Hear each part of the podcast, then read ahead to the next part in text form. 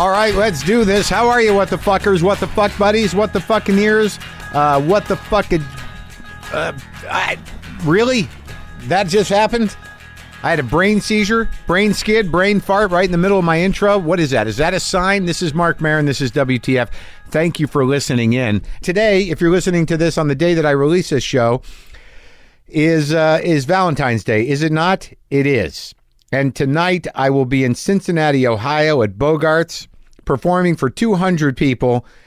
I'm assuming there'll be some couples there. I'm assuming there'll be some people there that are just maybe alone or angry or not in couples. So I'm going to have to service a, quite an eclectic crowd of expectations on Valentine's Day. Now, some people have no expectations on Valentine's Day.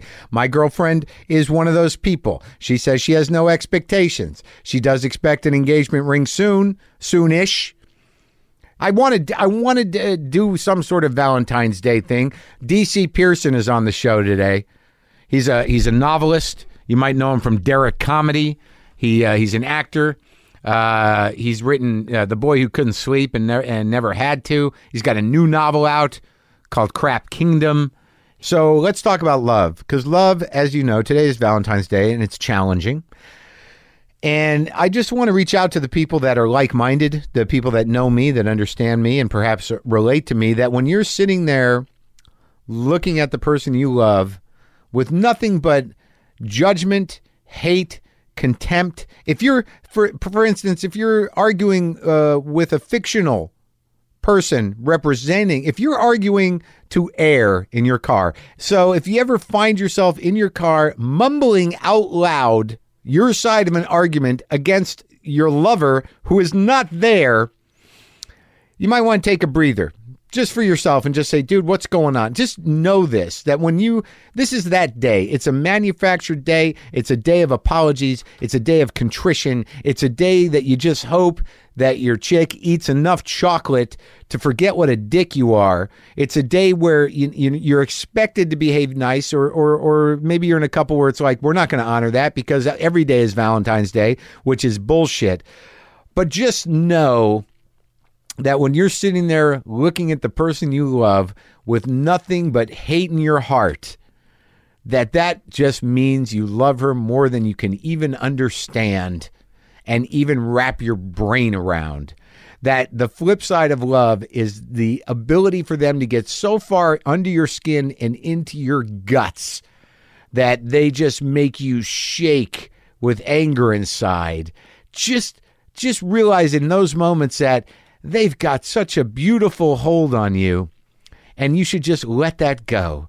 Just let it dissipate. Just, you know, switch the turn the knob in your head to compassion and say like why are you getting angry at this person? Whatever she's doing is exactly why you love her why don't you deal with your own shit, selfish person? Why don't you stop thinking it's all about you, selfish guy? Why don't you stop uh, believing that you somehow have control over another person or there's some sort of strange remote control robot that you you have like this miracle charm to just make them behave the way you want them. Let them be, man. If you love someone, uh, set them free. Is it that simple?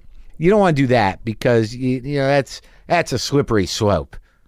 But if you love one, so if you love someone, I would suggest shutting the fuck up. Uh, generally, I mean, I, I th- I've learned that that's a good that's a good approach. Sobbing is always a good approach. Yeah, I think that you know, giving a woman a bouquet and a present, maybe a piece of jewelry, some chocolates, and then just breaking down and crying like a child, and then saying Happy uh, Valentine's Day that might that might be what's necessary. But I will say this. I will say this. Love to me anyways is challenging because frankly I uh, it frightens me. Because if I love somebody, that means they can hurt me. And I don't want to be hurt. So that's the kind of guy I am. So if it's like, hey, I feel a lot of love here, feel a lot of love coming at me, wow, I should protect myself against that uh, I'm feeling a lot of love for this person. I should probably stuff that down and uh, and and and and do something else with it. Perhaps turn it into something green and horrible. Let the love flow, people. Don't be like me. Don't make it a chore. Everybody's crazy. Everybody fucking is there's no normal. There's no easy relationships. And if there is, if your relationship is really easy, I would start, you know, I, I would put some of that spyware on their computer. If like everything is perfect, it's time for spyware. Happy Valentine's Day. Ugh, I didn't just laugh at myself, did I? Come on, you guys. Seriously. Love. Let love rule. All right, listen to Lenny. Let's talk to uh, DC Pierson. This is a young guy who's got his shit together. You know how that goes with me. Enjoy.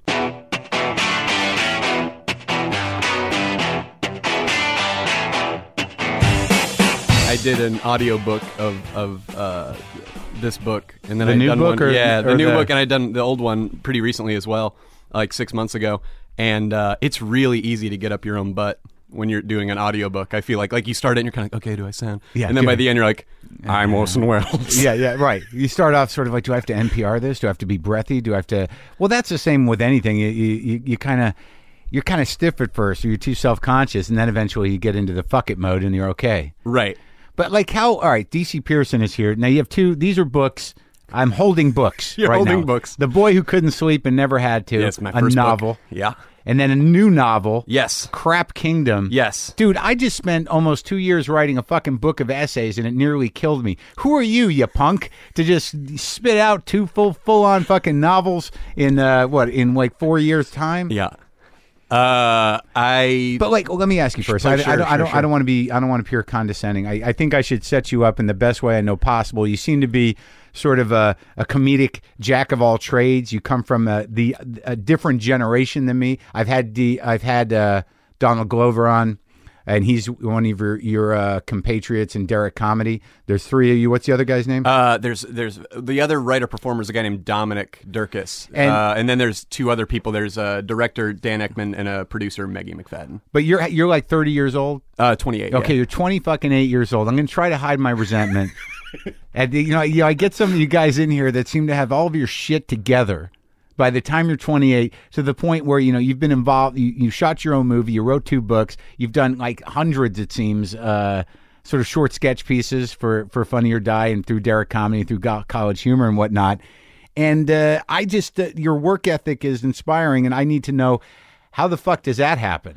How are you so goddamn well adjusted, DC Pierson? It doesn't feel like being well adjusted. It feels like a constant kind of like keeping all of these plates up in the air because if I don't, then it's not. One of them isn't going to pay off. If I don't keep all the irons in the fire, then one of them won't get hot enough that I can then be like, So it's just you're a- Successful. a, crazy, oh, successful, yeah, the- ambition. the, ever elusive.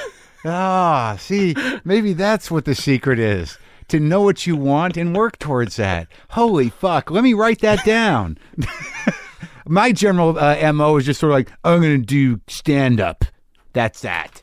I'm done with my list. it worked. I guess. It totally worked. What do you mean? I'm almost 50 and it's just turning around now in the last couple of years. Yeah, fucking worked, I guess. if you if you consider like, you know, going through horrible years of turmoil and self-abuse.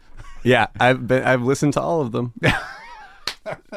when I moved to LA like three years ago, and I just started listening to this show. When I think Robin Williams was the first Right. one that I listened to, and then I went back and started listening to all of them, and it was really like, oh, someone else is out there in LA just staring into the void.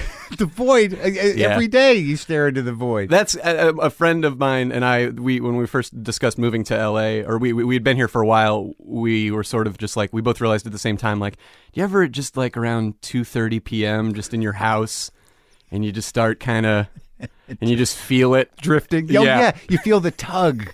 There's a tug that happens. Like it's yeah. It's usually mine comes a little later. Mine's like a 4:30 between 4:30 and nine void thing. Mm-hmm. Where when you well when you sort of choose your own life right. and you're doing your own thing. Yeah. And then there's those quiet times where you're like, you know, maybe I can just sit with myself for a little while. Mm-hmm. And then the void just starts to peel you. You feel like it's pulling you apart in your living room, right? You really do, yeah, because you're there's so many things you can do, and there's also a uh, a website called like Deadline Hollywood where you can go and see all these deals that people are getting and things like that. So you just you always find your way over to that or to something else that reminds you of the achievements of your or peers or friends or you know secret enemies or whatever and then you're like oh well i could and then and then you just start going why didn't i do that Yeah. and then you're but you didn't do that Yeah. and the Yeah. person that did that probably started doing that years ago and you didn't even you didn't even put yourself in the running for that thing but so, for some reason right there on the couch like oh i should have okay now i know i should have done Oh, that that's an important realization. Yeah. And the fact that you had it in your 20s is profound. That's the, hey, this has got nothing to do with me realization. Right. That their success has nothing to do with, they didn't do that at me. Right. Yeah. Well, it's a conscious revelation. I have to now actually absorb it into how I actually feel, but it's something I know on a conscious level. But that's just, but that's interesting to me because, you know, before you were coming over here, I, you know, I'll be honest with you, I was in a slight panic. I know you've wanted to do the show for a long time, and I know that, you know, you've you've accomplished a tremendous amount of, of output in all different forms. And but you know, it's sort of a world that I'm not quite on top of. Yeah, I'm, I'm significantly older than you, so there was this panic in me. It's like, who, you know, what, what, DC Pierson, what has he done? And then, like, I'm like, oh my god, he's fucking done everything. What have I done? Is the bigger question. I'm sitting here looking at, you know, two, uh, you know, two novels that, that you know, writing is a tricky thing, and it's it's difficult, and it's certainly, I, you know, to write fiction to me is is you know, uh, commendable and, and difficult.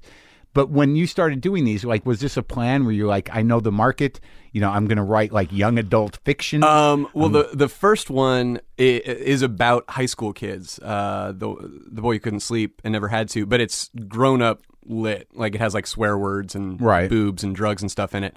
Um, and when it came out, bec- I you know I was really proud of it, and it had a good like critical reception, and it it, it did it did decent. Um, but a lot of people thought that it was young adult fiction because it's about young adults, even though it was like targeted toward like, toward like an adult market. but how um, adult? You're talking about the, the sort of infantilized generation of 20 to 25 year olds. Sure, who- yeah, for or sure. Who are emotionally in high school? Yeah, exactly. all right. Any any emotional high schoolers out there from from ten to ninety two. Okay, good, good. Um, but I didn't really have a particular market in mind for it. Like I didn't sit down to write it because I was like, this is how I'm gonna like right. capitalize. When did you start writing it? Um, How old were you? I was, uh, I guess I was like pretty much just out of college, so probably like 20, 22, 23. But see, that's amazing to me because there, you know, everyone's got this dream. You, you, you know, there, there's the difference between somebody. I mean, your output is is pretty uh, astounding because I can't tell you just on a creative level, you know, how many people I hear from or, or, or who, who I've talked to in my life who have these dreams in college of doing things, and then you know, just sort of like, yeah, I'm I'm gonna write a book. You know, I'm going to get to it. You know, I really want to, but the actual act of doing it is a tremendous amount of discipline. I read a thing, eh, or or probably just saw a headline, and then uh, now my mind made, just tricked me into thinking that I read something. But on like CNN.com a while ago, that was talking about how like if you uh, um, if you talk about doing something like I'm going to do this, I'm going to do that, you it actually activates the same part of your brain as doing the thing itself. So you can really scratch the neurological itch of like I want to do this thing just by talking about it. And so there was a really long period of time where I refused to talk about anything that I was doing or You, working you know on what amplifies that? What's that? Weed. I wouldn't know. Despite my appearance, I cannot smoke weed. Well, no, but like sort of like you know, weed is one of those great facilitators. Like, oh yeah, man, I'm gonna fucking, I'm gonna do that. Yeah, I'm, I'm gonna start it next week, and then like you just play it out the entire arc of the success of your project, right. and then that's it. It's done. Yeah, well, you can always have the night before you start the thing. You can have that night before you start the thing any old time you want to. Yeah. Like, okay, well, tomorrow Yeah, yeah. it's all changing. I'm going to wake up. For some reason, for me, it's always like I'm going to wake up at eight. For some reason, eight is yeah, the magic that's number the magic of achievement. Number. Like, sit at the thing and do it. why don't I just wake up then? If I just woke up then, I would have more. I'm gonna okay, starting on Monday, and it's like Friday, so it has enough time to sort of erode. But so this like this book became sort of popular in it, and it was it was before the success of Derrick, and it was before a lot of the other stuff. I mean, how did the book come about? The first book. Um, the first book, actually, I sort of finished writing it after we had made our movie Mystery Team, and they sort of happened concurrently. So we had shot our movie um, up in Manchester, New Hampshire. And we came back to New York, where we were all living at the time. and um, I had already I had written a first draft of The Boy Who Couldn't Sleep. And I had written it basically entirely because I was uh, out of college, Yeah. and I was temping at BarnesandNoble.com, Right. And uh, I saw a friend of mine on the subway, and she was like, "Oh, I really like like the short stories that you write online and stuff." And I was like, "Oh, cool, thank you." Yeah. And uh, then she was like, "You should write a novel," and I was like, "Oh, I'd really, yeah, I want to do that someday. that, that's definitely a goal of mine." Yeah. And she got super serious, and she was like, "You know, a lot of people say that, Whoa. but not a lot of people ever do it." Ah. And now in my memory, she just like disappeared after that Sure, because that was, so ominous. That, that was uh, those are called guilt angels. Yeah, and that's really all I respond to. I realized is sort of like fear and guilt and and panic. Um, I don't really respond to a lot of positive motivators. It doesn't feel like I don't just really respond to like getting inspired. I Sure. sort of respond to just uh, negative fear and jealousy based ones. I feel Yeah, like I'm the big ones. driven by spite. Abs- Yeah, that, I- sounds, that sounds like a record label. Yeah, I, I, I completely identify with that. And- But that, but you know, I think that's sort of the that's the darker face of ambition. You know, like Absolutely. you know, some people are positive and sort of like, I know what I want. I'm going to do everything I can to get it. And other people are like, fuck that guy. I can do this. Yeah, and, Yeah. and that I feel like everyone has that, and I feel like the reason a lot of people in LA read a lot of like self help and motivational books is so you can disguise that in sort of more positive terminology. But I do feel like a lot of ambition comes from sort of a more Citizen Kane, There Will Be Blood kind of place than it does like a Deepak Chopra yeah, place. that, well, that's probably true that there's some sort of innate animal competitiveness once you figure it out, but it gets so diluted when you're dealing with like show business product. Right. You, you know what I mean? There's no survival of the fittest when you're like, I did a three minute sketch video. You know, you know what I mean. It's not Right. like you, you know, you're not going to. Well, you might attract uh, a, a different grade of of woman or what. you know, I just don't. It separates from animal behavior after a certain point. Right. Well, and also because the the in show business, I feel like the um, the path from the inception of the idea to whatever completion is going to be or it being released is so meandering and potentially just goes off into the wilderness. So you could be like, I sold the thing, and then it never comes out because it gets trapped. But this is you talking as a, a guy that's like put all this stuff out into the world, and, and obviously those obstacles and the disappointments that come with getting something made or or, or, or getting a part or anything else, you know that that becomes the you sort of have to eat that as you get older once you get into the machine. But I mean, where the hell did this all start? I mean, where do you come from? Uh, I'm from Phoenix, Arizona. Really? Yeah. You, grew up your whole life in Phoenix, I, until I was 18, yeah, and then I went to school in New York. I know Phoenix, Arizona. Yeah, well, I know you're like a Southwest dude, right? You're Well, from I New grew up in New Mexico, Yeah. and my first wife was from Phoenix. My brother lives in Phoenix currently. I mean, I like I kind of have a sense of Phoenix. What does it feel like to you? Well, like for initially, you know, when you first experienced Phoenix outside of of downtown, which now they're trying to sort of revive in a way, it's just sort of like you know, all these strip malls are identically colored. Beca- and then I found out that there's sort of a law that you can't, you know, you, you've got to maintain this sort of desert thing. So everything, you know, every mall, which is everywhere, like it just seems to be a never ending series of strip malls that are sort of nice and they all look roughly the same. Mm-hmm. And, but the desert thing, I like the desert thing. I like this sort of like infinite horizon business. But I also know that there's a type of whack job in, in Phoenix. There's a type of, uh, you know, political whack job and, and as sort of like, uh, not, not off the gritty, but it, but it definitely has a, a, a, a there's a like half cowboy, half fanatic sensibility to the place. Yeah, and the the the first book came out of it a little bit, but there was kind of, and I didn't realize it until I went to New York that like there was this feeling when I was growing up Um, because it was kind of coming out of the boom of like the 80s and like a lot of new real estate and stuff like that and new like developments painted in the colors that you're talking about where i think they went from in arizona of a, a cowboy thing for so many years from Yeah. when it had started to then like no we're gonna like respect the the people that we took this land from. Right. and now we're gonna name all of our elementary schools like after native american Sure. tribes and Yeah. stuff. Um, but they're not here anymore. Yeah, you know yeah, but they have casinos. So that's cool. And they have very catchy jingles in their casino commercials.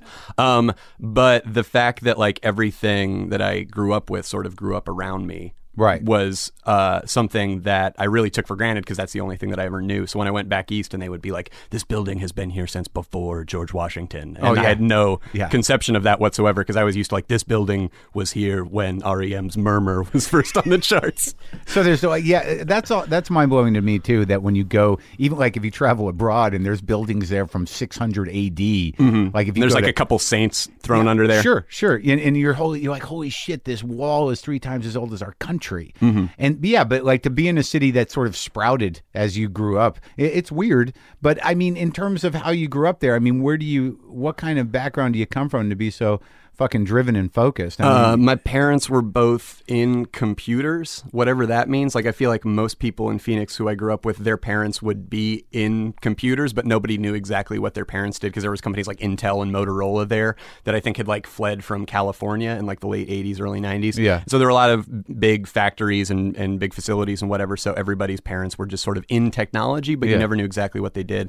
Um, my dad is an entrepreneur a couple times over. Uh, all of his companies have done like computer aided training things. Mm-hmm. So they make training stuff for companies. So it's like they did, for example, several years ago, like a thing for IKEA where they teach IKEA employees via computer how to be IKEA employees. Right. Which sounds like the most IKEA thing ever now that I say it out loud. like, is part of it uh, pronunciation of the products? Like, Glug. yeah, Gluck. yeah, that's a chair. Karlstad. Yeah, Just yeah. they all sound like German dignitaries, basically.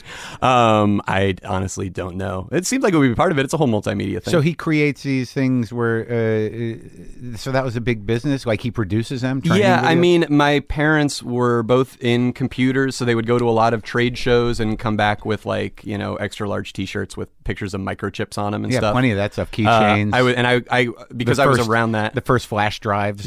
that The- yeah, some of the re- they were big as a room. Those Yeah. flash drives.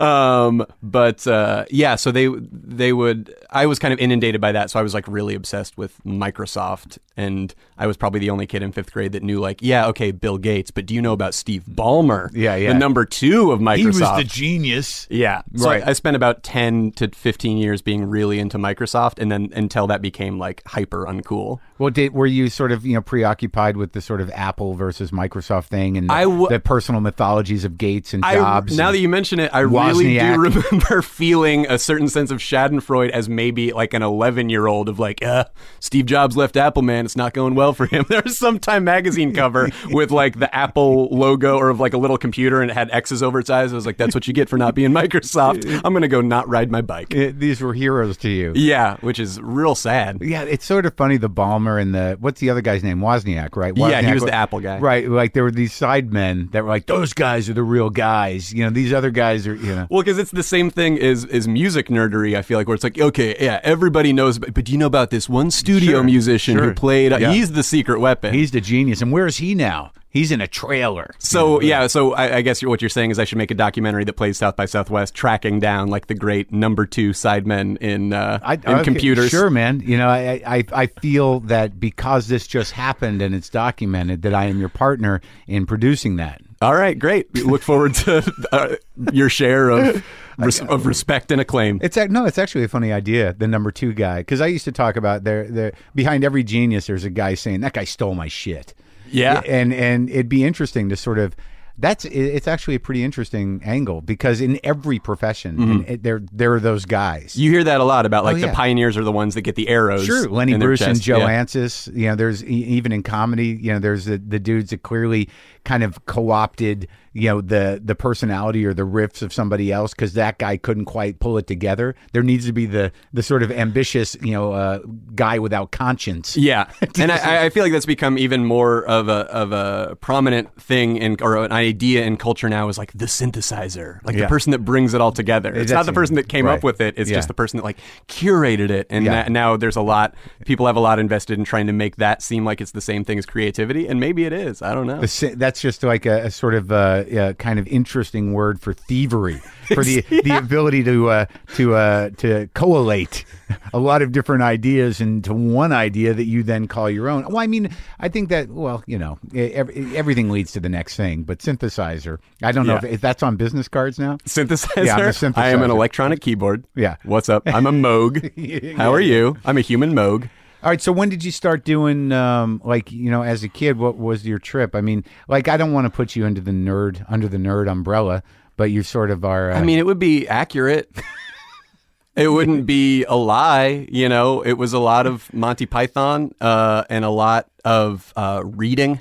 Uh, I, you know, read. uh, Just my dad would buy like airport paperbacks to go on business trips, and then he had one that had a dinosaur on it, and I was like, "What's this?" He's like, "Oh, it's Jurassic Park. You'd really like it." And so I read it, and it was about a month before, or it was about a year before the movie came out. So when the movie came out, I was a very excited for it, but b also had the ability to say to other kids like, eh, "It's not as good as the book," right. even though it had taken me like six months to read Yeah, like yeah. two pages a week. there weren't that many of that kind of dinosaur in the book. Okay, there's There also weren't that many hard words Yeah. that I'm very impressive for being able to read.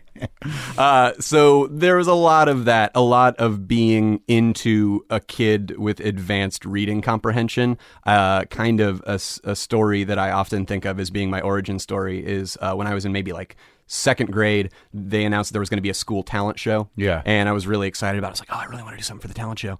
And second grade. second grade, and we're driving home. And my mom's driving me home, and uh, sh I'm like, "Oh, I want to do something for the talent show. I'm so excited!" And she turns to me, and she's like, and she was clearly pained by this, and this was like the nicest way she could put it. But she was like, "Sweetie, you know you can't read in the talent show, right?" Because I think that she thought that I was thinking, and looking back on it, this is not an inaccurate thing to have thought, was that I thought I could just go up there and just silently under a spotlight, just like hold up The Hobbit and then just start, not reading aloud even, just like look at how fast those pages are turning. We can give him a quiz about this and he'll remember a lot of it. Uh, that would have been a great thing to do. that, The Andy Kaufman of second grade. Yeah, but, but but Andy would actually read out loud, but for you to just sit there and read quietly. This is what I've been encouraged to do. Why can't I do it on stage in a public forum? what did you do? Uh, I didn't do anything. Oh, I didn't really? have a talent. No. And Okay. uh, um, I don't know. Maybe that's uh, kind of why I went into acting stuff and comedy stuff, is because then there's that more immediate gratification, and it's something that you can do. But right you were never like you never they never forced an instrument on you or I did play alto sax in. I started in middle school because you could get out of PE if you were in band. Yeah, that's it, man. Band Jackpot. over PE. Exactly. And That's- Lisa Simpson plays the saxophone, and she's my favorite Simpson because she reads books. That's the dividing line, though. Like to actually make that choice, it's like I'm going to play an instrument so I don't have to hang out with those guys. It really is one of those decisions where you're sort of like ordering a meal you're going to eat for the rest of your life. At that moment, you're like, yeah, okay, I'm going to take band, not because I'm into it, but just because I won't have to do physical activity. or or learn the the sort of uh, the you you know all the um, the lessons of teamwork, healthy competition. Mm-hmm. Nope. See, like now, like someone else's success or you know something you read in the trades is going to send you into a spiral because Mm. everything you take personally. Had you just chosen PE over band, you you, you might have been like sort of like this is just the way it is. I'm going to keep fighting the good fight. Are you saying I had inadequate Red Rover? yeah. Okay. As as did I. It's one of the. It's one of the. Is there a vitamin we can take for that? No, no. There's there's no learning it now. There's no. We're just uh, we're we're we're doomed to be jealous and be driven by spite. What day do you think that freezing point happens where it's just like, you're locked in, this is you? I mean, I don't know. You tell me. You're closer to it. I don't know. I don't know either. you, you, I like. I think that for me, I think it happened, and then like at some point, I became very uncomfortable and uh, contemptuous of of what I had settled on. So then I decided to manufacture a, another personality that I would just place over that to mm-hmm. protect that guy. Right. And now, like after about 30, Like an iPhone case. Sure. Yeah. We, ex- except that you know that all the buttons were connected to this other fake thing, like the actual software of what I was was being you know sort of shielded. So you're saying it's one of those like early computers that wasn't really a computer. There was just a dude inside there. Yeah, And a yeah. huckster would just take it from town to town, like, look at the amazing computational machine. That's right. just a guy in there sweating? That's right. And, and people were like, I, I don't even like the way that machine looks, really. So that machine needs to get its shit together. Yeah, I guess what happens when you make a whole artificial personality and people reject it? People Well, are just like, nope. I, I don't think it was an artificial one. It was just a, a manifestation of, of some of my bad, you know, worst traits. You know, like anger, defensiveness. You know, the the need to uh, to you know cause problems everywhere. But then it sort of came full full circle. I feel like I'm talking a lot about me to you. That's all right. No, it's not. Okay. I, I, I've gotten away from that. So, your parents, I guess, it seems to me, and like I talk about this, like they, they both seem to be, uh, you know, they were on the, you were all on the same page, and they didn't. They, you, yeah, I, I find that somebody who who uh, to seems to get things done, uh, obviously had pretty supportive people.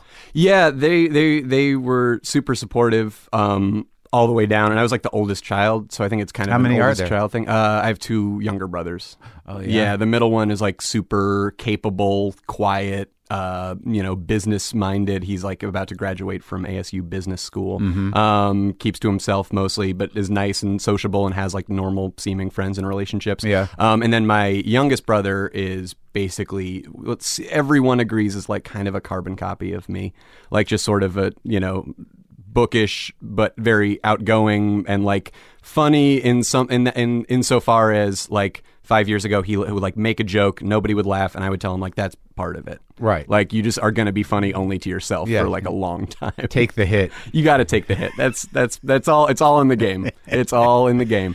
Um, so yeah. So so um, yeah. Oldest of three boys. How did you get out of uh, Arizona childhood without becoming some sort of uh, right wing whack job? I had a brief conservative phase in high school that I'm now entirely ashamed of. Really? I got really into I got into it via computers. I got really into um like blogging.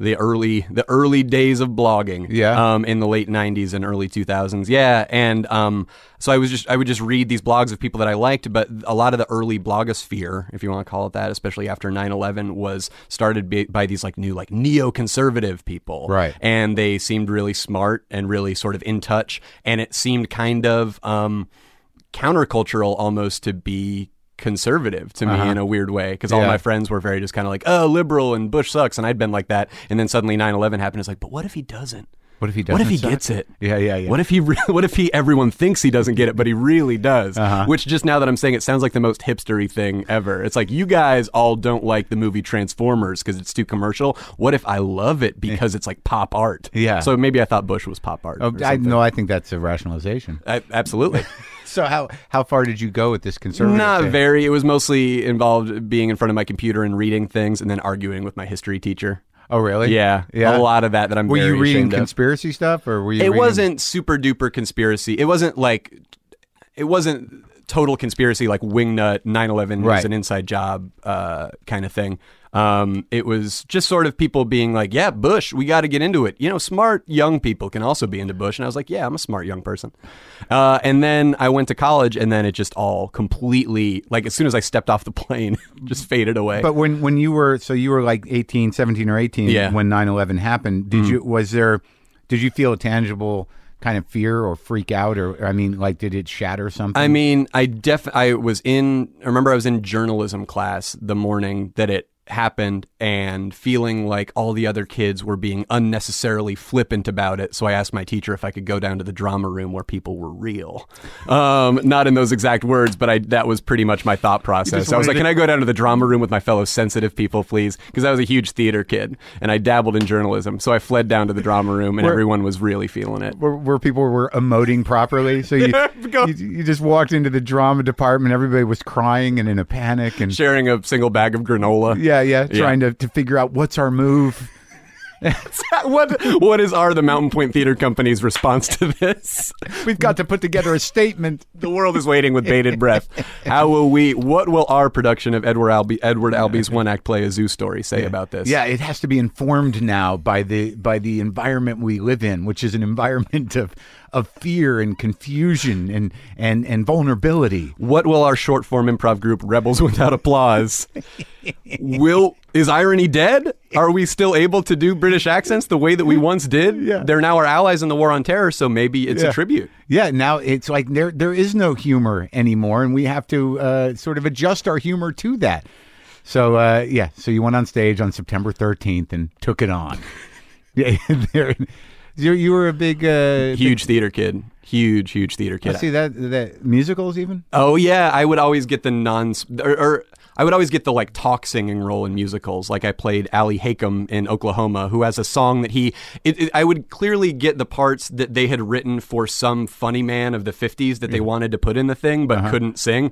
Um, so I would, excuse me, get a lot of like talk singing roles um, and a lot of dirty old man roles for Can, sure. Can you sing? No. Uh huh. Um, I love music, but I have no real aptitude for it. I stopped playing alto sax after I got into theater, and I quit unceremoniously after my first semester in marching band in uh, high school and just left and was like so thrilled about leaving that I just left my alto sax in the in the band lockers and never went back to get it because it would have been too awkward. Really? Yeah. So you sacrificed the sax. Now, was that a? Did you own that, or were you? Mm-hmm. Yeah, my from a- parents had bought it, and then they asked me about it about three years later. Like, whatever happened to that? And I was like, uh, Some lucky guy found it. Like, what if that was the start of some amazing saxophonist's career? Hey, there's another movie idea. Get There on it, go. genius. All right, yeah, great. yeah, the magic sax. Man, you are co-producing a lot Yeah. of shit today. If I get, just get some new reeds, this thing looks like it's in pretty good shape. Bah, bah, bah, bah. Oh my God, I'm gifted. Wow, he uh, really has a great self-image. Yeah, yeah. Those three notes, and he's like, I got it. Yeah, I built the character. Well, those are powerful. Bah, bah, boom, bah. Nothing. Didn't even. It, That's like uh, close, close encounters of the third kind. exactly. It Yeah. was that. There you go. Bring in the alien Summon element. aliens. Yeah. I always, I always have to find aliens. Yeah. I remember, um, I was when I was in high school, I got really into like you know writing plays and stuff like that. Whoa, whoa, And whoa! Back I- up. I- What? let's. Uh, what? Sure. what- see, this is an interesting area for me because when I was in high school, I had a, I was working in a restaurant near the university, so I Mm-hmm. was very sort of tapped into what college kids were doing when I was like fourteen or fifteen. Right. And I remember going to see a production of Sam Shepard's Tooth of Crime. I think it Mhm, was That's like the rock and roll one, right? Right. It's a big fucking play and it's bizarre and it's hours long and it revolves around, you know, the record business and and and but it's all very sort of coded, you know, and there's two camps of musicians. I can't remember what it was, but when I saw it I'm like, "Holy shit. There's a whole other fucking thing going on out there and it's way beyond anything I can even wrap my brain around." Did you have that moment with I theater? did have that moment, but that moment happened in terms of like going to see college kids and their uh, productions or their like improv shows or their plays or whatever. But a lot of them would involve uh, every time I went to see one would have a girl in it that I had dated all throughout high school who had then gone away to college and left me for the founder of her improv her college improv troupe. So I would but I would still go That to see happened more than once. How many people did you? Is it this one girl? this one girl. She came back home. Yeah, she she was. We met in high school. She Yeah. was two years older than me. Yeah. she was dating a guy who was my friend, who was a senior, and he Right. was in theater, and he was cool, and he had a beard, and Yeah. what? Yeah. Um, and we would play video games over his house and stuff like that, and um. And then she sort of singled me out as like, this kid's cool. We're going to start hanging out. He's going to be my friend. And so she would come and like pick me up and we would go hang out. And there was a summer where uh, she would just come over to my house every day after she got off work at Cold Stone Creamery. Uh-huh. So she smelled like ice cream. She would wake me up and we would go hang out. And everyone was like, you guys are fucking. You guys are fucking. And I'd be like, no, we are not. We are friends. Yeah. And it's one of those things where everyone can see it but you because we weren't fucking. We weren't doing anything, but we were emotionally falling into this sort Sure. of like sordid Yeah. high school weird, uh, weird- non-sexual affair. the teasy thing, you know, the sort of like right to the edge. Yep. Yeah, yeah, oh well, yeah. Then so we officially started like we were like I I'm like I, I like you. We should we should do you know Yeah, we this is should gonna be our through on this. Uh-huh. two person French resistance of like dry humping and uh, so yeah we started uh, there was a summer where it just sort of turned and became like oh no we're actually fooling around behind your boyfriend's back but in order for it to not go over the line, we're not going to kiss on the mouth. Was the rule that we in, the the insane rule that we invented for ourselves to be like, but we're not actually doing anything wrong. but- so we like pretty womaned ourselves, I guess. I So know. okay, so you didn't kiss on the mouth, No. but, but did you do? yeah, we fooled around, did a bunch of other stuff. Yeah, terribly. hands on, Yeah, Yeah? absolutely. but no Uh, kissing on the nope. mouth. Nope. That's beautiful and bizarre. That's And so right up there with Catholic women who, to maintain their virginity, will only allow anal sex. See, I was raised Catholic, but not super Catholic. So I feel, but I feel like it really gets in there. I Well, feel like in for a penny, in for a pound, a little bit with that that- Catholic guilt stuff. there's definitely that sort of weird framework to your plan. Like you know, like this isn't real if we're not actually kissing on the mouth or exchanging tongues. And Oh stuff. yeah, absolutely. And so How so long did that go on for? for I for a summer, and The then I summer? finally And you- hectored her into breaking up with that guy, and she broke up with him, and then we started dating. And so she was in school for another year where we were actually going out as boyfriend and girlfriend. Was she your first uh, sex? Yep. Really? How long did it take with the not kissing on the mouth? Uh, Did we, you actually have sex and not kiss on the No. mouth? Okay. No, we did. We we we. Because that would be just weird. like right now, it's just Marc, it was so hot. I'm sure it was. It was uh really really I think m- messed me up and programmed me in a weird way where for a long time it was very difficult for me to feel a real enthusiasm for a relationship that started normally and continued normally. Like once you kissed on the mouth, you're like, well, we're done. I mean, This yeah. is the pinnacle. Yeah, this is what we were working towards. also, I got to say nothing could have been more disappointing than that first Kiss on the mouth? Yeah, I was just like, "Oh yeah, okay. I see why this is the prelude and not the dessert." that is hilarious. That's And what you worked towards. Yeah, and then so she graduated and she went to college, and then I was still in high school. But I was like, we're going to stay together. She's only in Tempe. That's a you know 15 minute drive away. So I'd go to see her in improv shows and stuff like that, and we would hang out a little bit. And then she told me that her the head of her improv group was like into her. He's Mm. like, he told me he likes me, and I was like, well, that'll be. You're not going to do anything, right? She's like, no, that's insane. Then But they went. uh, see, she's breaking the first rule of improv. No, yes, and. Wait, you- I you think the can't- rule might actually be yes, say yes, and, and then go tell your high school boyfriend that you didn't. Okay, there you go. Um, and so I was like, okay, cool. Well, that'll be. But what a loser that guy is, huh? Right, anyway, sure. you're going to continue driving the 20 minutes to see me and hang out in my parents' uh, house with my Yoda posters on the wall. Why wouldn't you want to do that? Um, and then, uh, and then, yeah, then they went on a trip to Chicago, an improv trip to Chicago, to the mecca of improv. and then Sure, she came back, and then she came over to my place one night, and she was like, AJ and I. His name's AJ. I don't. I don't care. Sure. Um, it- this is all r- relatively public information. Uh, was like uh, we he like kissed me. And I was like, oh man, what On a, the mouth? What a dick. Yes. I was like, so, well, at that point, I was like, oh no, they must have been fooling around for months at this point if he's only kissing her now. but uh, so I was like, oh well, yeah, but that's gonna. And she's like, I'm gonna go date him. And I was like, all right. and now it couldn't make more sense thinking back on it. And I'm so surprised that she didn't do it earlier. But in the moment, I was like, what do, what does this guy have that I don't have? Sure. He was a senior in college. And I, so it was like she was going to the other end of the age spectrum. Makes total sense. And then uh, he graduated and he went to grad school at NYU.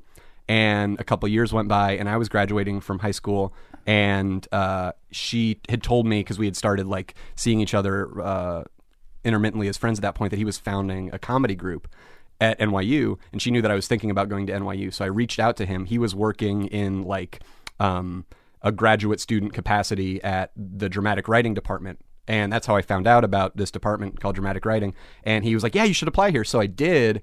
And I, I applied early decision and I got in. And then I went there and I went and I auditioned for his group. I got in. He was like the director slash guru of it. And then uh, that's where I ended up meeting all the guys in Derrick. So this again is the recurring theme. You're you're like fuck that guy. What does he have that I don't have? Right. And then you just sort of like you know I'm going to I'm going to confront him on his own turf, and I will transcend this situation. So out of you know just you know teenage fury, you your entire career was dictated by teenage fury at being at being outmanned in your mind by this older dude. I know. Oh. Yeah, it wasn't. It, it really. I mean, on a conscious What's level, he up to now? He lives in Canada and he makes uh, video games. Huh. I saw him at Christmas. We played shuffleboard. He's really good. Well, let's let's just be candid here. Sure. Did you win? No, he's really good. No. Uh, you at mean what? at shuffleboard? No, I mean at life. Um, Are you are you he's a nice guy, and I credit him with uh, having met all those dudes and basically for having the life that I have now. So it's all good. It's so diplomatic of Yeah. you. No, I mean that, that's that's a good story. So you know, getting back to what we were talking Sure. about. So all your early theater experiences were tainted by this woman who stole your heart and then started you know fucking a dude that was older and an improv guy, Right. and that compelled you in some way. It must have, or I mean, it, it, it weirdly. I think that I sort of at that point developed a uh, capacity for like burying the hatchet, or at least it feeling like I was burying the hatchet. Because after a while, so I was upset at them, obviously, and heartbroken and then eventually like reached out to him to be like oh can i like put a play that i wrote in your like festival that you run at asu and he was like sure and we like went and met up and like talked and like started working together and then so we sort of like started to have this relationship and some of you know i feel like so that's like the most fruitful long-term artistic choice that i ever made was just being like as it ended up turning out, just being like, "Hey, do you want to like work together on this thing?" Rather than being like, "Oh, fuck that dude." Did they end And I'm up glad toge- I did. did they end up no, together? they uh, they ended up um, She ended up uh, married to another guy that she had met in her college comedy group, and they now live in like Northern California. And I think he's like a computer genius. So no more comedy I, for any of them. I don't think so. And then she, um, about a year ago, almost exactly a year ago, wrote me a really nice Facebook message where she sort of like apologized for all that stuff after years, and I still haven't written her back because I haven't gotten up the.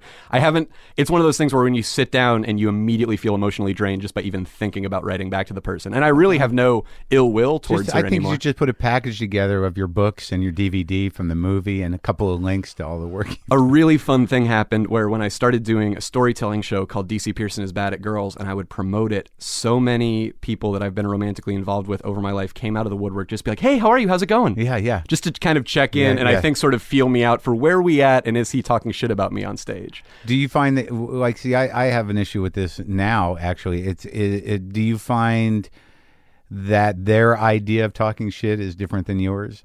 Uh, because, like, I don't think that I talk shit, and then, like, when somebody actually hears it, they're like, "Why would you fucking tell people that?"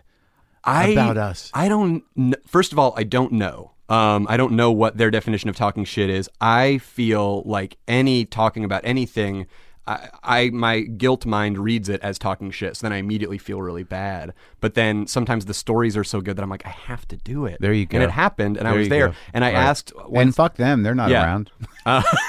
right. Um, I re- uh, I met S- Stephen Tobolowsky one time, who you've you've had on here, um, like an amazing storyteller and whatever. And I loved his podcast and all of his stories, and I was really like inspired by him. And I asked him, I was like, I'm telling all these stories that involve people that I was romantically, you know, Yeah. entangled with, and I'm talking about things that they did and said, and Yeah. I just don't want it to come off, you know, bitter. I don't want it to come off hurtful. And because he tells a lot of stories about like long term previous relationships that he had that didn't end well. And he just told me, he was like, I just never try to read into their state of mind. I can say what they did because they did it, and I can say what they said because they said it, and I'm just telling the truth as I see it. But I, I don't read into their like, and then she thought she was going to do this to me. You know what I mean? Like, like not trying not to read into their intentions. Yeah, but there you can frame that i- in that, like, you know, I think what yeah. she was doing. Ex- oh, for oh, I think is huge. I think and I feel. Yep, that'll get you anywhere. Yep. Well, what I'm feeling right now Yeah. is, or yeah, exactly. So Yeah. that gets me a long, a long way. So with these first plays, like, were Yeah. they serious plays or were they comedies? Well, that was why I started to mention it, is because that first girlfriend, um, I would always have an idea and it would be seemingly normal, but then I would add like a weird layer onto it. Um, where there had to be like a talking kidney or astronauts or aliens or something like that. Um, To replace the Greek chorus idea, you wanted to have, yeah, yeah, something. a talking kid. Yeah, you got to have something. keeping you up to speed. There's your ki- kidney. So you did did you actually have a talking kidney? I thought about writing one that had a talking kidney in it, and my at that point, maybe even ex girlfriend was like, "Why do you always have to have like a weird thing in it? Why can't you just write something normal?" And I thought about it, and I was like, "Nah, DC Pierson things have talking kidneys in them. They just do." that was your brand. That was my brand. I'm talking the- kidneys yeah. are, are bust. yeah, yeah. I'm the guy that has the talking inanimate objects or organs. That's my hook, man. Yeah, or aliens or cyborgs or you're- something. yeah, Because I feel like you can, um, if you are, uh, I guess, if you want to use the word nerd, who's like very distant from their emotions, if you go down into your emotions in a diving bell of like aliens and cyborgs and science fiction, you can get a lot deeper than if you're just like, I'm just going to think about feelings for a while. You Uh, can get deeper how that that it gives it gives you a landscape of, of different types of devices to express these feelings. Absolutely. Yeah, I think so. And I think you can kind of entertain yourself and hopefully the reader enough just with the pop elements of, again, cyborgs, aliens, minotaurs, whatever, um, and actually go and find something that you wouldn't have been able to find. I feel like maybe an author that's more used to just writing realistic fiction and is maybe more in touch with their actual feelings, like, say, like a John Irving, for example, doesn't need a whole lot of cyborgs. But, but I think you I you, that I you, do. you also sort of describe you know the the purpose of mythology is is really to to create this landscape where where where dramas are played out that are specifically speaking to human emotions in in a coded way, right? Right. Yeah, I think so. I think I think you nobody wants to accept a, a, just a total reflection of themselves up there because that's we see that every day. Yeah, that's what we left the house Well, to get away from. Sort of, sort of what I do, but uh, but yeah, I, I know what you're saying. I mean, the point well taken. Yeah, believe me, it's not easy. Just sort of dumping the raw goods out there, but uh, you know, if you if your first inclination is to uh, you know to yell and scream as opposed to why not just have a kidney do the yelling and screaming? and then, and then people can hate the kidney. yeah, like or they- they, don't hate me. That's my kidney talking, guys. Uh, he's right there. It's, it's a kidney suit. We put a lot of money into this. there's a lot of that, and that's there's a lot of that in Yeah. sketch comedy too. We're like, don't you guys understand how hard we had to look for like a really old lamp to put in this sketch? But I think that what seems uh, striking to me and what you're saying is that that when you that you you're coming upon this not in the same way that uh, you know people who take UCB classes or, or come up through Second City that you know there is a way of of, of creating sketch. There are certain you know there there are these devices where you you know you just have to turn for the weird or turn for the you know for the unexpected. But it seemed to happen sort of organically for you that you weren't thinking about writing sketch. You actually were like, I'm writing a play. It seems to be missing something.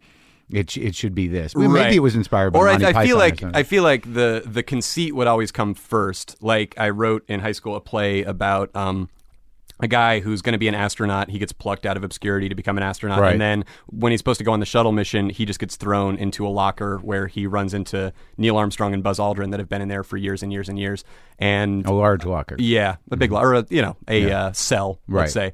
Um, and uh, all astronauts basically they never go up to space. They're just ground up and made into astronaut food that's then sold at NASA gift shops and stuff like that.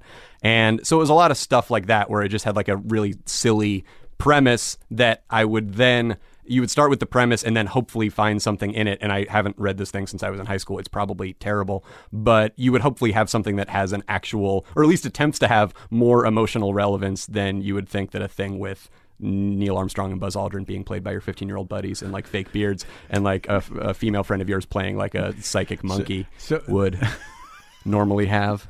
So you, One the, hopes. the idea was that that, that they were there warning this guy that yeah, like, if you don't this is go what's up, gonna happen. if you don't go up. Or no, if you it, th- th- this is what happens to us, and it's just inevitable. And Neil Armstrong and Buzz Aldrin had been left there for years, as other astronauts had gone by for reasons that escape me now.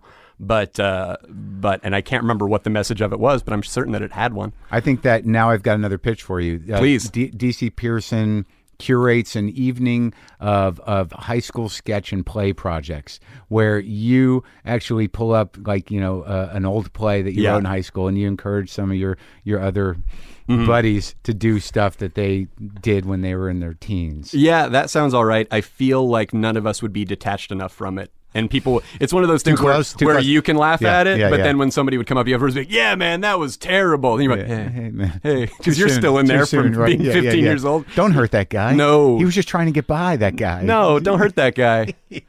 but yeah, both the the first book and the second book are both kind of steeped in like high school theater nerd culture, for better or for worse. Because I, I feel like a lot of people that are here in LA, just like me, are you know mostly just high school theater casualties. Really. I think so. Kind of a seminal experience for me was reading this biography of Orson Welles for a book report when I was like a junior. And at the time, because my school, even though it was a public school, had a really robust uh, theater program. Uh, I was in like four student directed one acts and like a main stage play, and I would just run around before school and after school doing all this stuff and still tried to do my homework. And I read in the Orson Welles book how he had bought an ambulance that he had then decommissioned so Yeah. that he could go from his intermission of his like you know Macbeth that he was doing downtown or something, and then go all the way uptown to do like a radio performance, and then like go back and then do the next act of the play. And I was like, fuck yes, That's right. I think it really appealed to the sort of junior workaholic in Yeah, me. I yeah. was like, I'll bet you he never had to confront his emotions. that sounds great. Yeah. So that's what. eh, So that's what drove you. That's a, that's an interesting uh, guy to to sort of like. It's always interesting to me to see where people glean these like little fragments of wisdom that they sort of like you know show that Right. Mm-hmm. that's what they model their life after. And and yours was sort of like that, that. You can just keep going. Well, he is a weird guy because he obviously achieved such an amazing thing at such a young age, and then just proceeded to sort of dither around and uh, dither around in like a really genius way. Obviously, all the rest of the stuff that he did for the rest of his life. Um, but I'm sure he did a few commercials he wasn't proud of, and I'm, I think that you're right on track with that. yeah, I just I just read this. Uh, yeah, yeah, exactly. Yeah, I, You're I- actually doing the commercial part before you've actually exactly arced out. Exactly. Yeah. Yeah. I just I'm moving Orson Welles' career around. You Yeah. want to do Citizen Kane last. Yeah, yeah, I think When you can enjoy Yeah, it. Yeah, when everyone said like he's tapped. No, Right. Nope. Sorry. Masterpiece. Yeah, and that's like an interesting thing too that I'm trying to do is sort of enjoy the things I or I'm trying to. I don't know if it's working or not, but if if you achieve something to try to enjoy it as it happens and not as though it's just a stepping stone on its way to something else. Because I think there was a lot of things like like say when our our movie went to Sundance or whatever where I was like okay well this well it'll sell here at Sundance and then we'll do and then you sort of map out the rest of it in your head so like you just got to keep your head down and work through this thing whereas like you might you should be probably just enjoying that thing because who knows if it's going to go somewhere from here. And so I look back on experiences like that and I'm like oh I kind of wish I would have taken it in a little bit more Yeah, no, there, that's definitely um, that's definitely truth. But you know whether or not you can actually do that, who the hell knows? I mean, I I think that people like you who are driven like that, it, it's it's sort of like you know let's just keep going. You know, because there's that fear of like, well, I can't rest on my laurels. You know, I don't want to get too comfortable. Like, what if I just say like, oh, I'm so proud of this? Then maybe the spirit that possesses me, that drives me to do things, Yeah. will go like, yeah, you're good. I'm out of here. Right. Oh, for sure. Well, my, my, my girlfriend and I were talking about this last night because um, I'm just doing a lot of stuff right You now. guys like, uh, kissing on the mouth and everything. soon. soon. I swear to God. How long you been with her? Uh, a year and Yeah, some don't- change. don't rush yeah, don't that why shit. Yeah, exactly yeah. because the, the yeah my first relationship was a year and a half long. So I'm like, if I kiss her at that year and a half mark, I'll get at least another six Good months out of it. Yeah, exactly. Um, that's why my lips are so swollen with anticipation right now. and you're giving me that look. Um, but she was saying she was just like, don't. You're gonna do it. You're going to do all these things that you have to do. You're going to get the work done. You're just that type of person. You don't have to be so hard on yourself in terms of being like, I'm a piece of shit because I was supposed to email this person back and whatever. And So you- uh, you and she was like, just just let yourself be yourself. And I was like, oh, I think I think that if I'm not this hard on myself, that in my head, and I don't beat myself up, that may, what if I don't do it? What if I'm not the maximum amount, amount of hard on myself Where the that I fuck could did be? this panic start? Um, I my I, I mean, because like I don't I've, know. I've been, you know, there's some you get something out of that. I mean, I'd like to think it's just about you know that you, you know when you sit there and process it right now, it's like, well, yeah, that's that's my process. That's how I I keep going on. But there must be you know some fundamental thing where you, you need to feel like a piece of shit, and you find comfort in it somehow. Well, there was two things. First thing, I a couple weeks ago was like, uh, my is full of trash, as most people's cars are, or maybe they aren't. Um, and I was in a grocery store parking lot. I opened my car door, and like an old Starbucks cup fell out that had probably been in there for six months. Yeah. And rather than putting it in the trash can that was two feet away, without Yeah. even thinking about it, I just like picked it up and just put it back, Back in in, its yeah. little place in the car where it had been for six months. Like, oh yeah, that's supposed to be there. and I feel like and then I sort of thought about it and I was like, "Oh, that's uh that's emotional pain. That's how like pain works sometimes where you've been with it for so long that you're like that's where that Yeah, goes." yeah, yeah. And rather than letting it go, you're like, "No, that's what happens if I move that, then Yeah. all of the other Starbucks cups might cascade." I'll, yeah, I'll never stop crying Starbucks cups. Wow, great imagery, Marc. Great imagery. I can write sketch. um, but no, I think it came from um, uh, my mom. Uh, I don't know. I don't know. This is like weird self psychoanalysis because I haven't been to real psychoanalysis yet, but I can't wait. Um, but when, my do, when do you think that happens? Well, I guess when I get the next level of SAG insurance, where you get free. Oh, it's just- it's- it's an Yeah, insurance It's an insurance. Yeah, I think, Oh. or maybe it shouldn't be. Maybe it's maybe it comes when you just hit the wall. Oh man. Yeah, man, you, you might be, you might be you might hit the wall. Oh, what is that going to look like? Oh, it's going to be you know nothing is going to have any meaning anymore, and you're going to wonder whether or not you've actually wasted your life, and your your heart has been detached since you were a child. Whoa. Sorry, man. What were you going to say? Oh yeah, I was just gonna say. So my amateur psychoanalysis, I um my mom uh, had uh, breast cancer all throughout when I was growing up, from like second grade to, uh, and then it went away, and then she passed away when I was in eighth grade. Wow. and um, uh, and then my dad remarried uh, a year later to like this amazing, awesome woman who's now my stepmom, obviously, because that's how that works. But um, I feel like that I, I've felt a very palpable sense ever since then of like I can keep things together. I can like hold something up Yeah. in a weird. Does that, Yeah. does that make sense? Yeah. Like I don't. Because you, I- you I don't went know- through that, that, that hell of, of seeing your mother and, and in that process and, and then her passing away that you, you just you know you just learned to contain your emotions Maybe I, I think, or I think just keep to keep moving forward. Because if you sort of keep moving forward and doing stuff, um, it feels like you're keeping something together. oh right right way. right you, you don't have to experience the pain I think grief, so. right. I think so. I think I think that's what that 2 p.m. looking into the void thing was about, where you're kind of like, I'm not doing exactly anything right now in this moment, so I could either face things that I haven't faced, or I could think about, oh, what haven't I done, and then try to do that thing that I've forgotten to do. Um, so it's like you, so you think it's really about self avoidance in a way and Maybe. like or emotional like you know not to, de- to process I mean- and also i think when your mother or, or a parent passes away when you're younger you know the the fragility of life becomes very fucking clear like you know people can just go yeah, and for you know, sure. i got shit i gotta do Well, I definitely do have, um, again, amateur psychoanalysis. What, like, I guess, like attachment-y issues in front of it, whereby, like, if my girlfriend is coming over, she's like, "I'm coming over," and then it's been like 30 minutes, and I know exactly how long it takes her to come over and park and then show up, and then it's like another 10 minutes. I'm like, "Okay, she's dead." yeah Um, yeah that's hard that's horrible and that's, that's a been real thing throughout my entire throughout my entire life with just about anything that I care about. You kind of are not so much, I guess, um, uh, reveling in it a lot of the times in your enjoyment of it. You're just kind of going like, this could this could be gone, yeah you know, in right, a weird. right, right right no i think that's real And I don't know if that's common to children of whatever. No, you I think abandonment stuff and, and just that, that weird panic of, of not,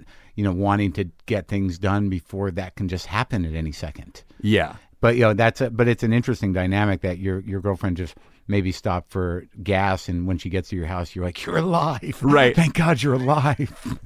She's like, What's wrong with you?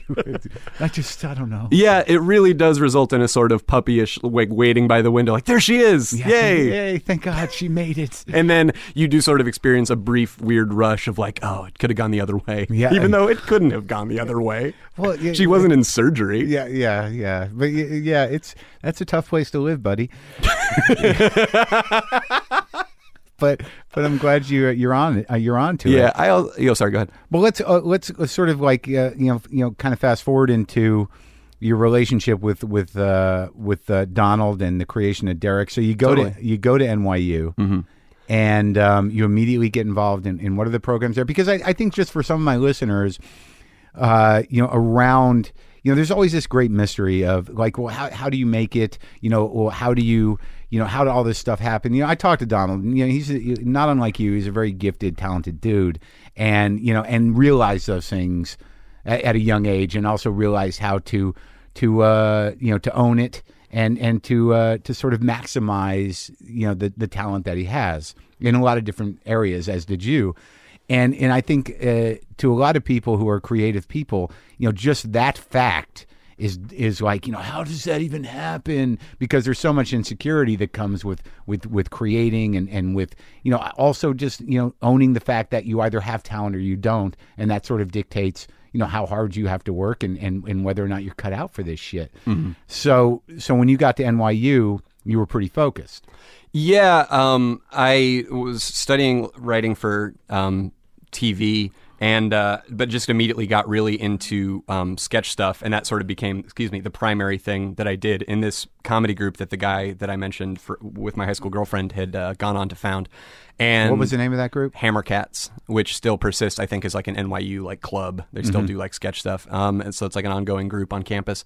Um, and just really threw myself into that, and still focused on school stuff, but it really became what high school theater had been to me in high school, where that was my real reason for getting up in the morning was putting together these shows. So we would do like a monthly show of like all new material.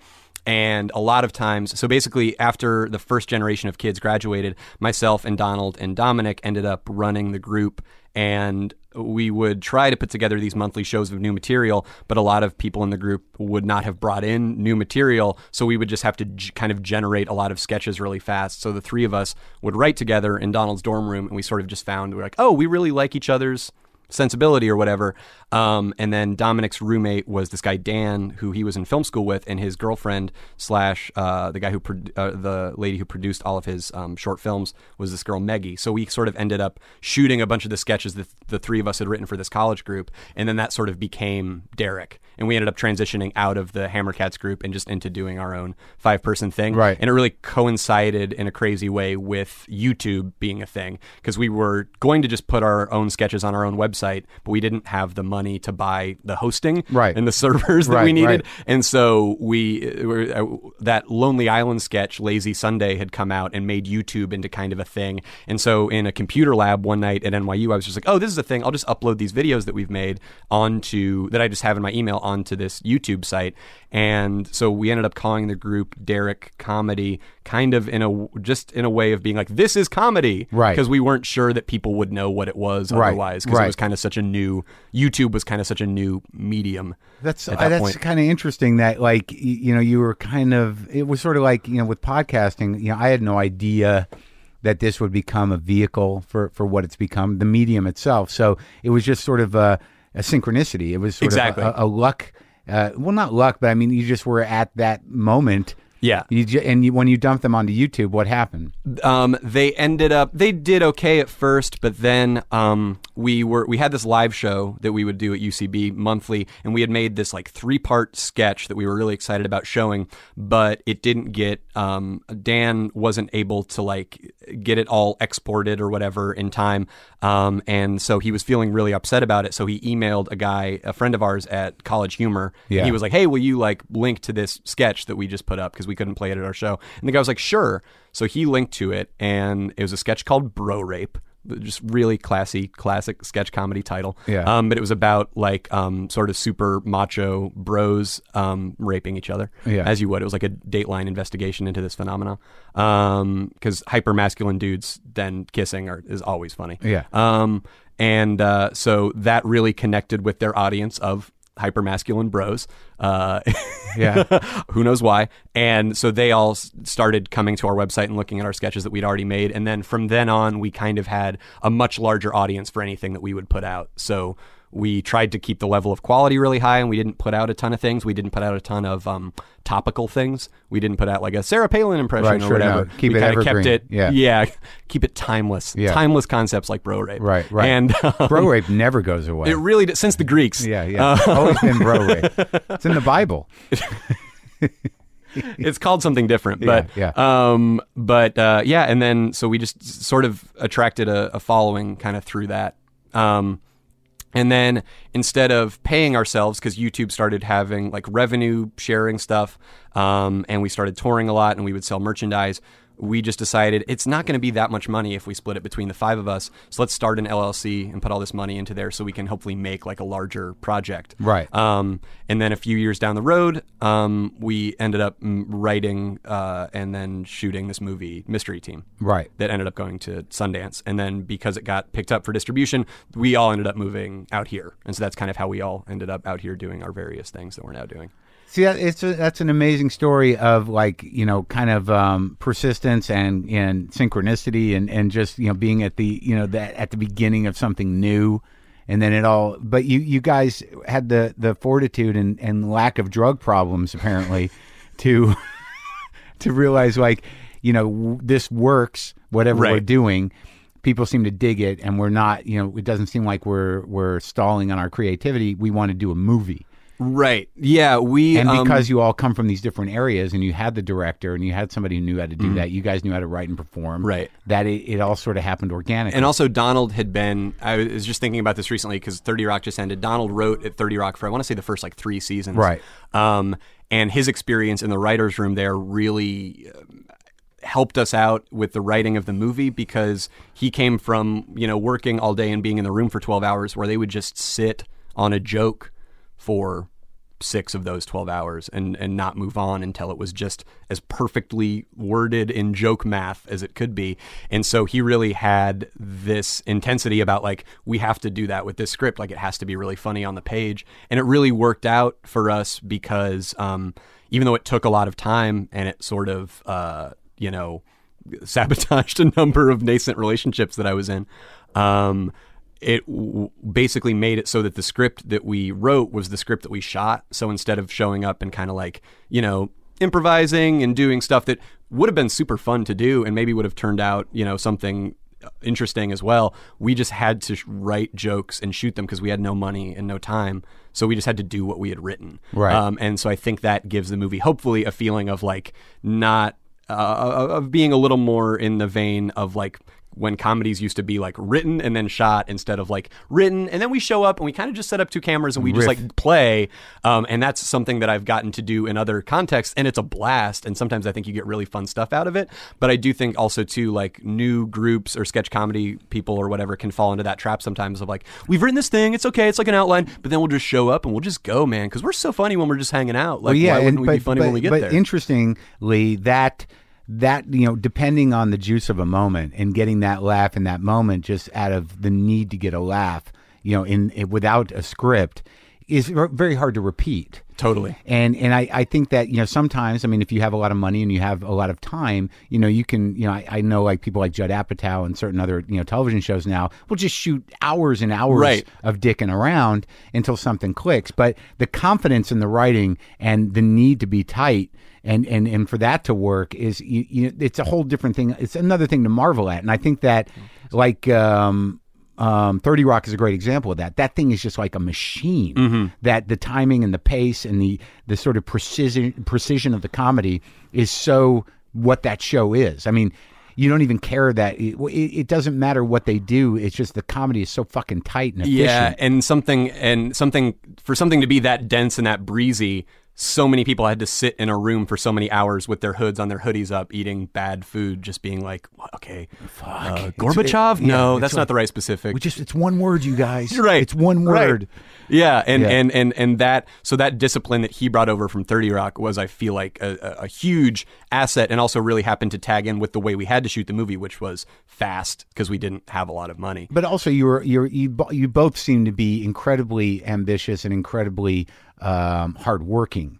Like that's one thing I find when I talk to people is that you know people are like, I don't get it. When is this going to happen? If I just put like, well, you have to work your fucking ass off, you know, and generate good shit. Oh yeah, it seems tiring. You know, I think I think and that something that I that is um very nice of you. I think of you as being a super duper hardworking person. And when I was for the first three or four years of living in LA and listening to WTF and knowing that I could wake up and it was always going to be there on Monday and Thursday, Yeah. like clockwork. I don't think people necessarily realize how much that must take on your end to kind of Well, you know, I got to pace around going, what am I going to talk about with this guy? Oh my God, I got to go online. Yeah. um, going online can become very daunting when it's not a, a going online that you want to be doing. It's just a, any any time you get in, it's just a fucking rabbit hole. I always I always find I have to say really quick just while we're on the topic of sketch, I find that your impressions of sketch to be fascinating. yeah. Do you know what I mean? I'm like, well, sadly, it, you know, I'm I'm I'm sort of an old guy in, in, in certain respects, and and like when I talk to you know people of your generation, which I can say without being condescending, you know, it, it's really specific to my experience and what I hold on to as being, you know, the the the stand up ethos. Like you know, over time, I've become very impressed with it, and and it's just like I don't know that I could write a sketch. You know, I can you know I can barely write a joke for myself, but you know the sort of weird you know flights of imagination that are necessary to sort of generate sketch is not is not really the way my brain works. So either I don't get it or I'm like, holy fuck, where did that come from? You know, but but I am also impressed with people's ability to work with each other and the juice that sort of comes from that. It's just not what I come from, you know. Yeah, I think that like well, um I, I think that for us it was just sort of like we happened to have that chemistry and have a similar level of commitment because what would often happen in previous collaborations that we'd all been in with sketch stuff would be like you would get some people that were there because they were like this is what I want to do for my life. I love Kids in the Hall. I love Mr. Show. This is what I'm doing. Yeah. Then you'd get other people that were like my British accent is so funny. Yeah. And people will see how funny it is and then we'll go out for drinks. Yeah. Um, and so that differing level of commitment uh, was always a really, you know, uh, was a problem. So when we all had the same commitment level and the same dedication to it, that was that was pretty exciting. But now I feel like now transitioning into trying to be a stand up, I find that my stand up sometimes is a little like sketch damaged, if that makes any sense. Like it will be a lot of like, okay, this thing happened to me at the grocery store, and then I thought this, Yeah. and rather than just kind of taking you and me, the audience, we're discussing this, and then it's like, welcome now to my Yeah. weird, elaborate, Yeah. act out, imaginary world, There's and a- you're either really in for the whole four minute ride, Sure. or when we get to the end of it, you're just like, why didn't you just yes, talk I- to us, man? Yeah. Why, didn't you just say why something was to there us? a talking kidney with the tomatoes at the supermarket? That didn't happen. yeah, they reject it outright. They're like, there, come a- on, man. It's a rejected talking kidney. It's hard when you transplant those things. oh, oh nice. yeah. They're like, I want out. I'm not going to function for you. I don't match up with your blood type.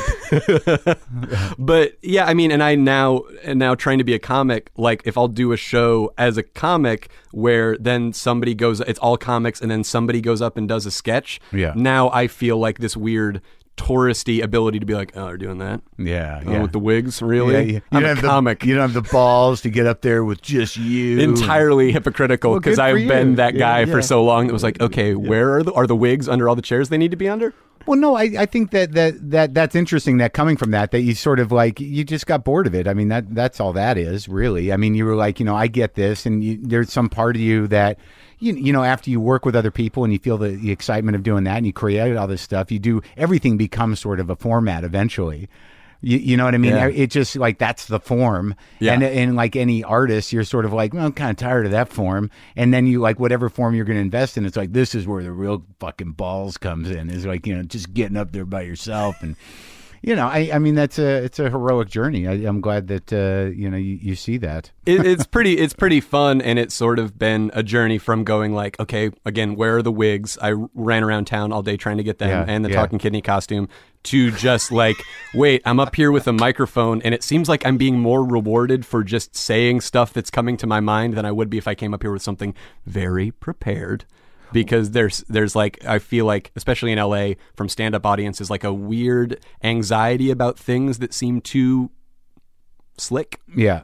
uh, where they're kind of like, if he's really just kind of like making it up or whatever, we feel like privileged. Well, also there's a there's a different type of uh, discovery possible. I For think sure. you know, like when you're up there, you know, there are those interesting moments as a stand-up where you're in the middle of something. And you're like, ah, this is, I got to fucking, you know, I got to change course here.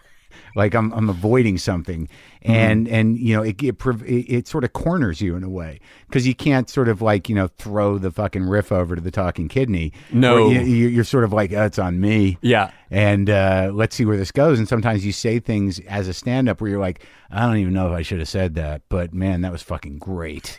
You, you know, Absolutely. Yeah. Yeah. So it, it, it it's been it's been fun, but and then the past like four years of being in LA has felt like um, you know, trying to keep all of these various endeavors and plates in the air and keep them moving forward, and then just seeing hopefully you know one of them paying off because like when my first book uh, aren't they all came out- paying off a bit? I think I, I- would say so, but I mean, I, I- I guess I just have this sort of um, impression in my head uh, uh, that one of them will someday be like wildly successful, whatever that means, where it will just sort of be undeniable. Whereas I, you know, um, I feel like everything up to this point has been a qualified success, and I, but these are all just things that are in my head. I realize they're not uh, distinctions that actually exist. But but no, but you put a lot of quality work out there. I mean, for fuck's sake, you guys even like you know, Donald Glover is you, you know doing earnest rap music.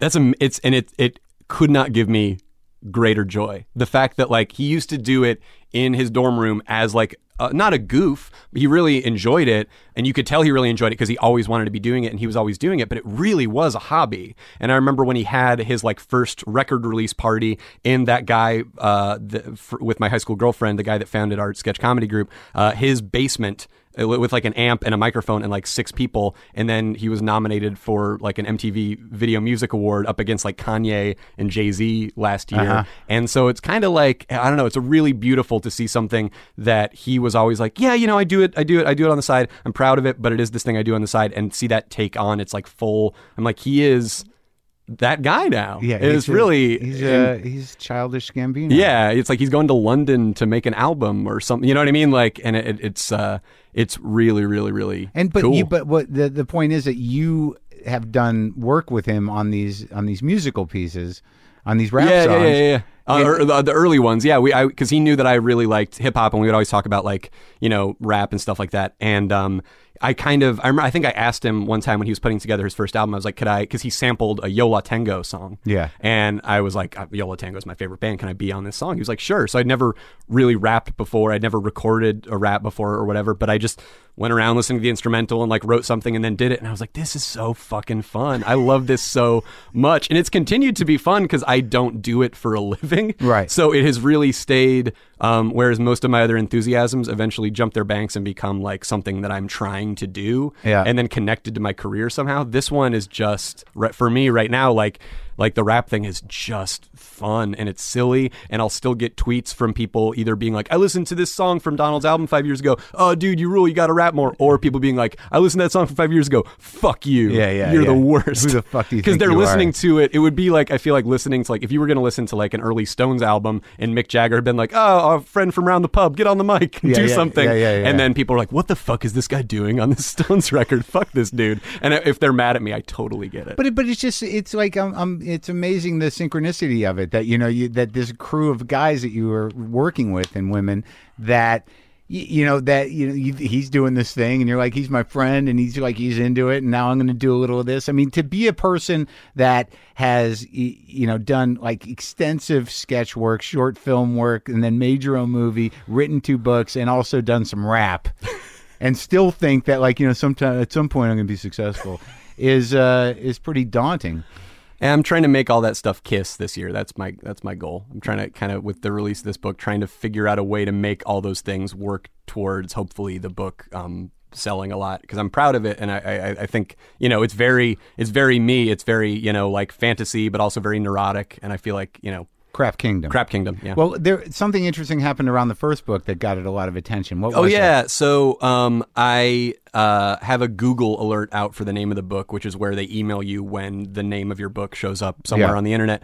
And it was a Yahoo Answers page, which is that page where people can go and say like, hey, "What temperature does?" You know, they can ask the internet and people can reply instead of just googling it.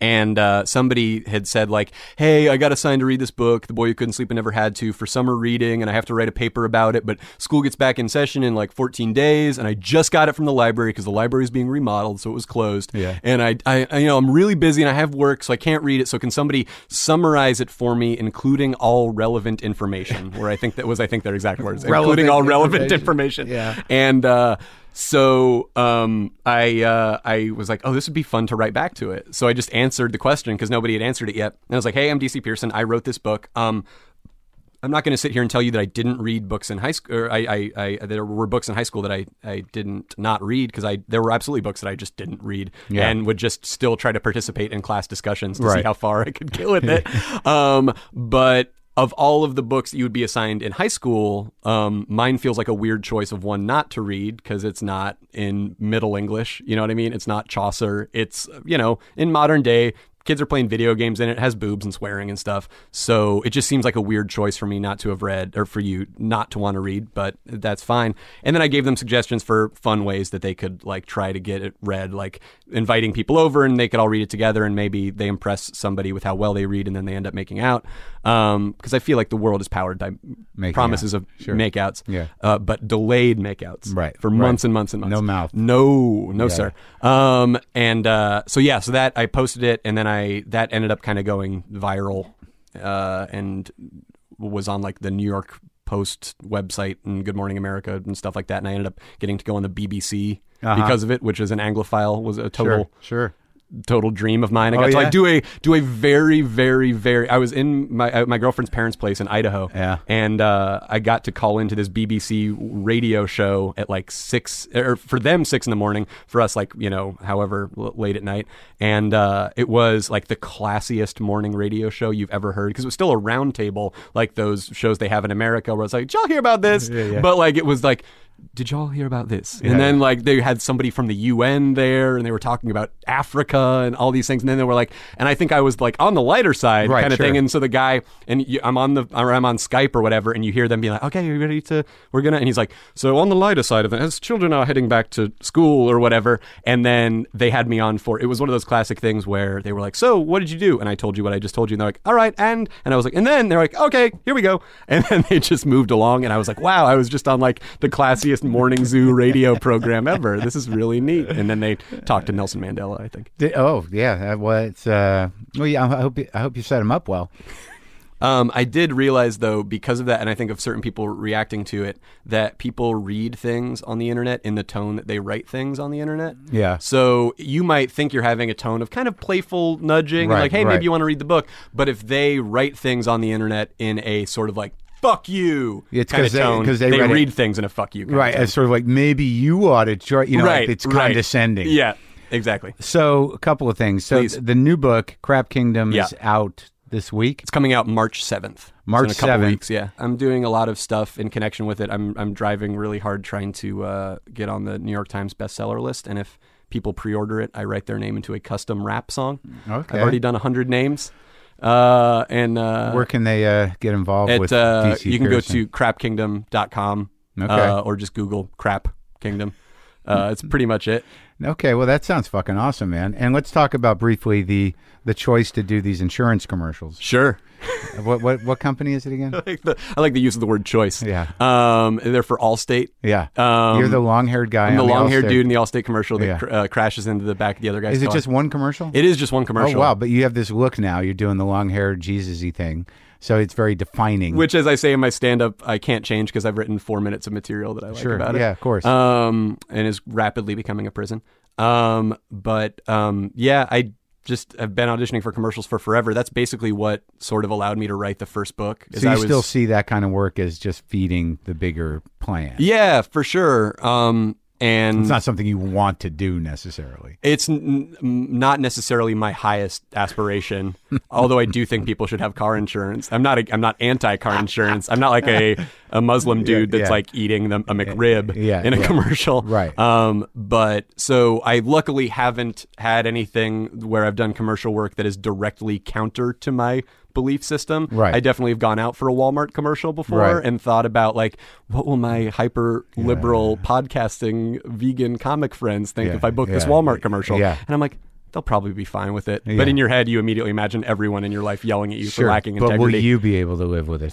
Yeah, see, that's the bigger question. And I'm, uh, you didn't get that commercial. no, I didn't get the Walmart. Damn it. And then, of God. course, you're Thank like, you get on hold for it and you're like, maybe I'll get that Walmart commercial. Yeah, and then yeah. you don't get it. Like, I feel like the quintessential example of that was like right out of college, I was auditioning for stuff, really needed money, was like not making rent. And I auditioned for this uh, low, low budget feature called Frankenstoner. Yeah. And you're reading the side, you're like, this is the wor- Frankenstoner. This is the worst thing I've ever read my entire life. This sucks. This has no integrity, man. And then they call and they're like, hey, uh, we're placing you on availability for Frankenstoner. You might. And I'm like, and then after that, you're like, I really want to get this this Frankenstoner thing. I'll make and it then, my own. Yeah. And then make, I'll put the bolts full of weed in my neck and I'll just do it, you know? And uh, um, then they called and they're like, yeah, you didn't get Frankenstoner. You're like, God damn it. And then Yeah. you get so mad Yeah, at the yeah. business for having made you want Frankenstoner. Right, right, right. So badly Yeah, and yeah. then denying it to Yeah. you. They played me.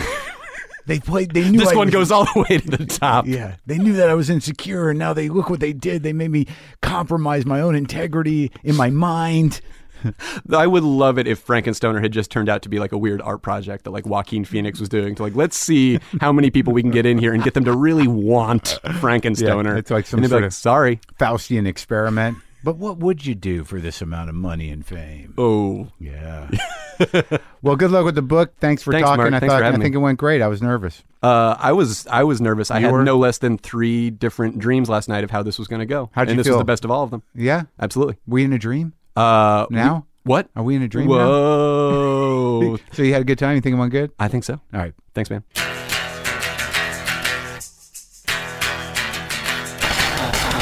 That is our show. Have a happy, have a, have a happy Valentine Day.